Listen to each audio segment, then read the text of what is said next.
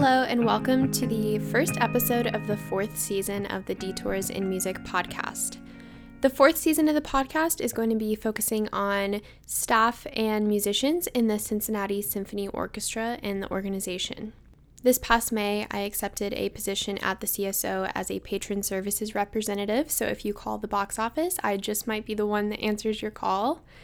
This job has really inspired me to look at not only the musicians in the CSO, but also the staff in the office. Because, like a lot of people listening, we're musicians who also work jobs, or we're musicians who find ourselves drawn to administration jobs and doing the work that really helps the people on stage get to be on stage. I'm really grateful to Rebecca Villarreal for this interview.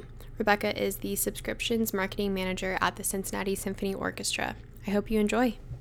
My name is Rebecca Villarreal, and I am the subscription marketing manager with the Cincinnati Symphony Orchestra. And how long have you worked here? Three years. Okay. And you were as the subscription marketing manager? No, I started out um, in the box office as a patron service representative, mm-hmm. um, did that for a few months, um, got promoted to subscriptions coordinator, did that for like a year and a half, and then right at the start of the pandemic, got my second promotion to ah, manager. You're moving fast. I thought it was longer than that. no. Um, can you talk about your start in music? Yeah, so um, both of my parents are band director, or they were band directors. Okay. Um, and they always had music going in the house. They are really active musicians outside of teaching. Mm-hmm. Um, like my mom's really big into bluegrass playing, and my dad plays in our old church band and stuff. Um, so they got me started really young with piano lessons, mm-hmm. um, and I was really fixated on just learning video game themes. Mm-hmm. That's all I cared about. Um, so that didn't go very well, but it was a great start. Yeah. Um, and then in sixth grade, um, everyone in Texas has to um, do a fine arts class, so band, choir, orchestra. So I did band, obviously. Mm-hmm. it's really funny. I was actually supposed to play the oboe. Okay. I was really fixated on that. I thought it was such a cool instrument. Yeah but I ended up having to need a jaw surgery that they, people knew about like really early on. Mm-hmm. So they were like, percussion's the only thing you can do, and I was like, that's yeah. that's fine with me because my dad's a percussionist. Okay. They're like, this is the safe safe option. For It's a safe choice, yeah. just in case yeah. we don't know what's going to happen with your embouchure. Yeah, yeah. When you were in band in middle school, was that like an instant love, or were you just like, I'm here to fulfill the requirement? it started out just to fill the requirement. Mm-hmm. Um, I was okay with it. Like the mallet stuff came really easily to me, and I really mm-hmm. liked that, that it was easy. But the more rhythmic stuff took a lot longer for me. Mm-hmm. Um, but I also really liked all the friends I made. Um, so my parents were very much like, just stay through it through ninth grade, and if you still hate it after that, you can quit. And I was like, oh my gosh, thank goodness. Um, but then when I got to high school, I really loved it. Um, ended up sticking with it. It was definitely more of a social thing uh, mm-hmm. when I was in school, though. When did you realize you would want to pursue it? in um, college? so I started out in college as an English major, okay. um, and I was minoring in Chinese. Um, just casually, just, casually, just casually. I really like languages, and I was like, sure, this seems like fun. Yeah, cool. Um, um, but I did make a lot of friends with percussionists, and about a few months in, mm-hmm. um, it was near the end of the first semester. I looked at one of my friends, and I was like, "Should I be a music major? Like, this seems like fun." And he's like, "Yeah, sure, give it a shot." Um, so I ended up auditioning, getting in, switching to music education after that, um, and all went from there. Yeah. What school were you at? I did my undergrad at the University of North Texas and my master's at CCM. Great. Why did you attend those schools? Sorry. Uh, so North Texas was, you know, one of those things. Just I was already there, but um, it is such an incredible school for percussion. It was really just right place, right time. Um, really thankful for that, actually. Um, my professor, my main professor at UNT was Christopher Deane, um, incredible musician, really big on orchestral playing and new music, mm. um, which was super interesting to me because um, I knew nothing about either. Mm-hmm. Um, and he got his master's at CCM. Okay. So when I first was just like, I think I want to go to grad school for performance, um, he, it was one of his top recommendations. Mm. when I came up here and auditioned, I still didn't really know that much about the school. I knew about the teachers and stuff, but just fell in love with Cincinnati. Yeah. And the teachers at CCM are all in a chamber group called Percussion Group Cincinnati. Um, and that was super interesting to me. They basically paved the way with John Cage's music and was a big fan. So I was like, sure, this will work out. Yeah. Um, and it has. it has, yeah. When you were in your undergraduate degree, what is something you struggled with? I feel like a common answer is imposter syndrome. Mm. Um, and I also have pretty bad performance anxiety. Mm. Learned to deal with it over the years, um, but you know, starting out in college, I had no yeah. idea how to handle it. Exactly. Yeah. Um, so I think those two combined mm-hmm. create a lot of struggle, but it was really nice because it kind of gives you a way to grow. Mm-hmm. Um, trying to find ways to persevere through it. Mm-hmm. What um, for you has helped the most? You think in those areas? Therapy. Yeah. it was nice because at North Texas they actually have um, a therapist on site that works with musicians. That's awesome. Um, and it was just incredible to learn about all these different techniques and my professors were also really recommending of different books and stuff and methods mm-hmm. and getting into like a meditation practice and starting to do yoga and all mm-hmm. of that um, i really liked that everyone who was giving me advice and helping me was giving me methods outside of like the actual act of doing it just to give me the tools to be more successful in the moment yeah to kind of separate the music making from like the mental yeah I mental just, gains. I feel like musicians especially ones that struggle with anxiety um, it's so easy when you're in the moment to take it all so personally mm-hmm. and you know you have such an intimate relationship with your instrument yeah. so if something doesn't go well it's so hard bad. to not protect yeah exactly yeah.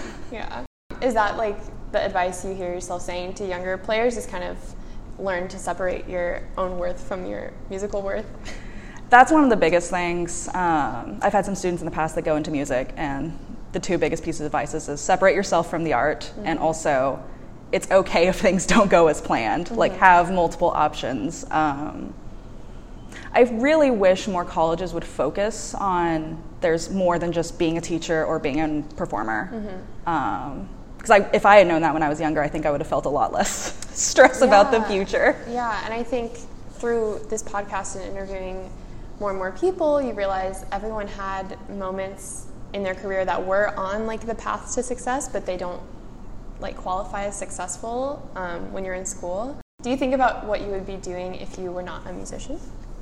A lot, actually. But it's so hard to pin it down on one thing. I feel like someone asked me this a few months ago, and just at the top of my head, I was like, maybe something in aerospace. I don't know. Um, I thought about what would have happened if I had stuck with my English degree. Mm-hmm. Um, I probably would have ended up doing something similar to what I'm doing now. Mm-hmm. Um, I'm also really interested in the film industry. Yeah. I think it's good to have a lot of different yeah. interests. How does it feel to be working in a like quote unquote nine to five job and have the identity as a musician? Or how is that um, like working out in your mind? so, when I first graduated from CCM, um, I was still really dead set on the audition track and doing all those things and was super unhappy and not gigging a lot, not teaching as much as I wanted to.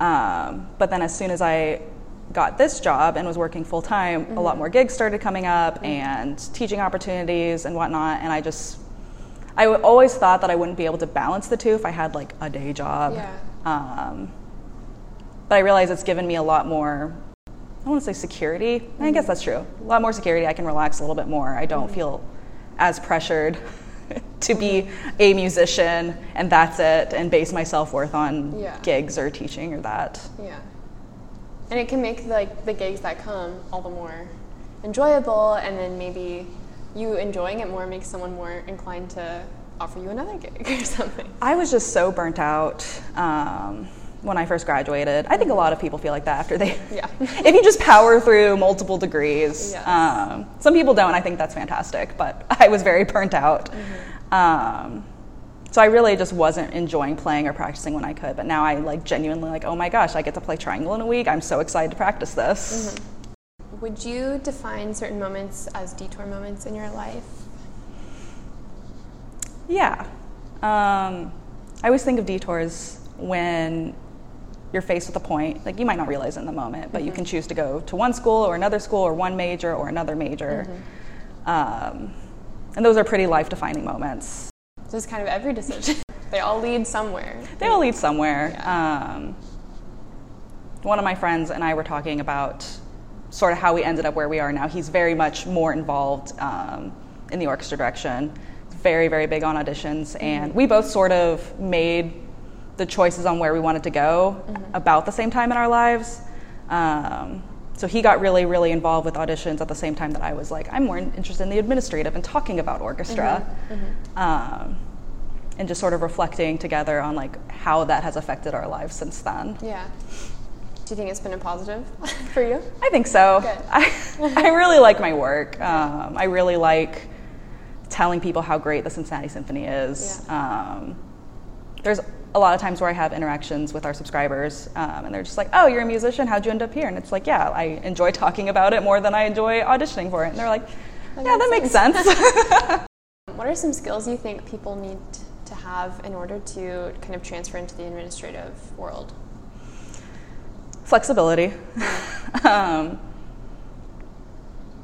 I think just a genuine curiosity for the work that they're interested in doing. Mm-hmm. Um, I've seen a few people at other organizations that are a lot more focused on the art that they're doing outside of the job, mm-hmm. and they still do a good job, but they just don't seem as happy. Yeah.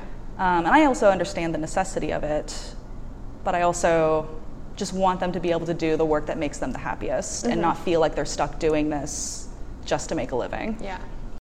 What drew you into working here? What got me started is just I had a friend who was working in the box office when I applied, mm-hmm. um, and they said it was a great place. And I was like, sure, sounds yeah. great. Need need an extra job. Um, and then once I started working here, um, it was just so cool to see all the other things that go into making mm-hmm. an orchestra happen. Yes. Um, and I was just really curious about that. Um, my boss at the time, after a few months, had encouraged me to apply for a full time job. And getting into that, that was even more eye opening. Mm-hmm. Um, I had no idea, like all the fundraising stuff, all the different marketing efforts, what artistic and production actually does, mm-hmm. um, how everything works together. Um, it was super fascinating. Yeah. I mean, the first day that I like had to meet with people and sign papers, I came into the office and I was like, what? I felt like I was at Google. like I just you would never know that there's like this huge like beehive of workers like at music hall every day and that was like the coolest thing. I was like, well, what job is that? Like there's so many jobs and like you would the reason you never know is because it obviously works and like the machine is running, the train is on the track. But I was like, this is really awesome, and I don't think as like a patron previously I'm not noticing this and that's kind of a good thing, but it is really cool to peek inside. I remember when we did our tour mm-hmm. of the offices, um, I looked at someone else and I was like, oh my gosh, I want to work back here. It's yeah, so sleek and cool. Exactly. I was like, they have desks that like stand and everything's white and like modern. what are your current goals for your job here? I'm still figuring that all out. Mm-hmm. Um, I, especially over the pandemic, just figuring out what I like and don't like. Yes um, I really like loyalty and membership marketing. Um, just sort of figuring out what makes a person first come to an arts organization, what makes them stay, how do we continue to appreciate them over their life cycle. Because mm-hmm. um, our audiences are pretty important, mm-hmm. and it's just so fascinating to see what makes people tick. Yeah. Um, so I like the data part of it. I like the creative parts of coming up with promotions and what words are going to compel people to come on come on board as a subscriber this mm-hmm. year. Um, mm-hmm. What's working, what's not working. Um, one thing I really love about the CSO is that, especially the marketing department, is no one is afraid um, to try something new. Mm. It's like, sure, let's try it out. If it doesn't work, we've learned something here. Yeah. it's really cool. I hope you enjoyed listening to my conversation with Rebecca. And if there are any other roles in an administration such as the Cincinnati Symphony, that you would like me to speak to someone and learn more about what they do, please send me a DM on Instagram or you can email the podcast at detoursinmusic at gmail.com. If you'd like to keep up with the podcast, there are multiple ways you can do so. First of all, you can go to our website, which is detoursinmusicpodcast.weebly.com. You could also subscribe to our YouTube channel, also called Detours in Music Podcast. We also have a Facebook page and Instagram account where you can like and follow us. The Detours in Music podcast is available everywhere that you listen to podcasts, but on Apple Music podcast apps, you can subscribe and rate us. If you ever want to get in touch with me and give more direct feedback, you can email me at detoursinmusicpodcast at gmail.com. As always, thank you for listening, and I hope you catch the next one.